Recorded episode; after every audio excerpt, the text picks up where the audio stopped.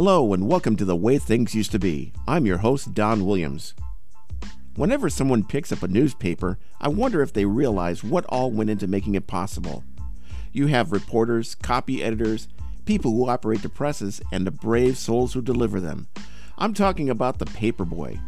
I used to be one, and when I come back, you'll hear my firsthand account. That's coming up right after this short break.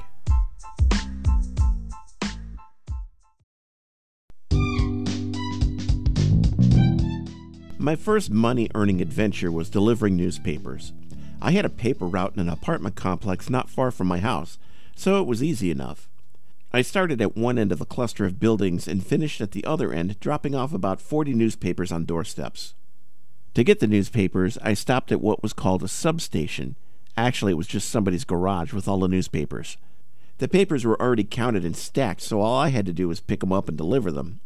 Sometimes they were as thin as a comic book, but on Sundays, look out. They were bigger than a Manhattan phone book. They also had to be assembled with ads before being placed in my shoulder bags so they could be delivered. Sometimes it would take more than one trip because they were so thick and heavy to carry all at once. The bag that I carried them in had a padded shoulder strap, but it pulled me down pretty bad when it was loaded. It felt more like a nylon rope pulling on my shoulders all the way down to my knees. There were days when the papers were small and it allowed room in my bag for my super cool cassette boombox. It cranked out tunes from Billy Squier and REO Speedwagon, 38 Special, and other artists from the early 80s.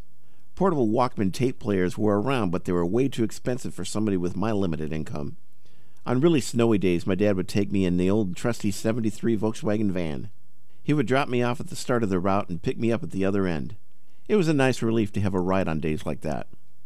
When it came time to collect the money for the weekly subscriptions, I had to go door to door and ask for payment. This typically happened on Saturdays or Sundays, and my weekend was pretty burnt up because of my obligation to the newspaper route. I had a little black flip book with tabs in it that I would tear off and give to the customer as a receipt. I then took the money that I collected and paid for the week's newspapers. Whatever was left over was what I earned. It wasn't much, but it bought soda pop and put coins in the games at the local arcade. Most of my customers were good about paying, but others were very difficult. Some would ask me to come back another time, and others didn't answer at all when I knocked on their door. Sometimes the music coming from an apartment was so loud that they couldn't hear me knocking on the door anyway. This was frustrating, especially when customers went several weeks without paying. Then I had to cancel their papers until they made good on their back payment. Delivering newspapers wasn't really my cup of tea, and after about a year I gave it up, mostly because I didn't make much from all the effort I put into it.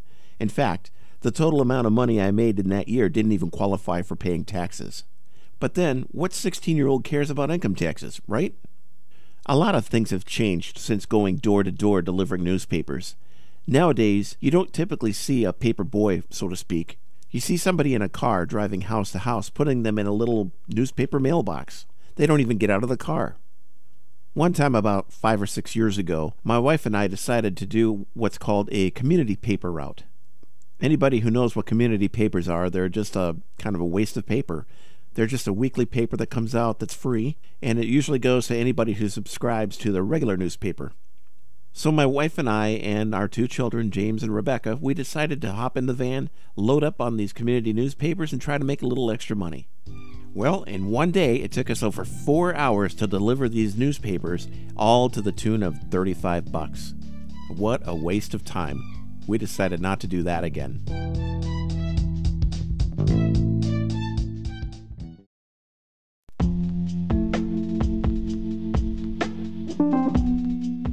So, as some of you are aware, I used to work in a convenience store several years ago.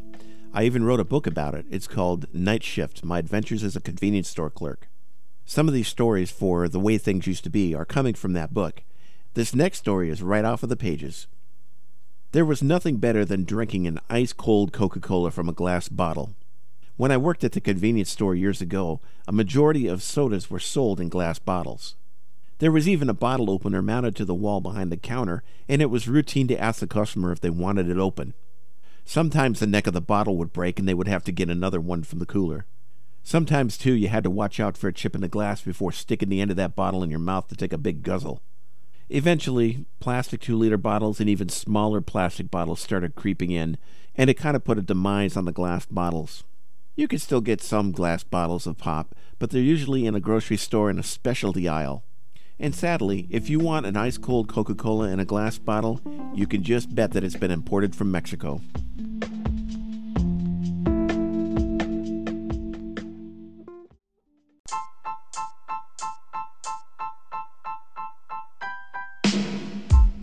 Thanks everyone for taking this little trip down memory lane with me on the way things used to be. I really appreciate you listening in every week. I'd certainly like to hear from you.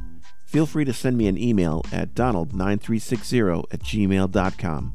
Thanks again for checking in, and we'll talk to you next week. God bless.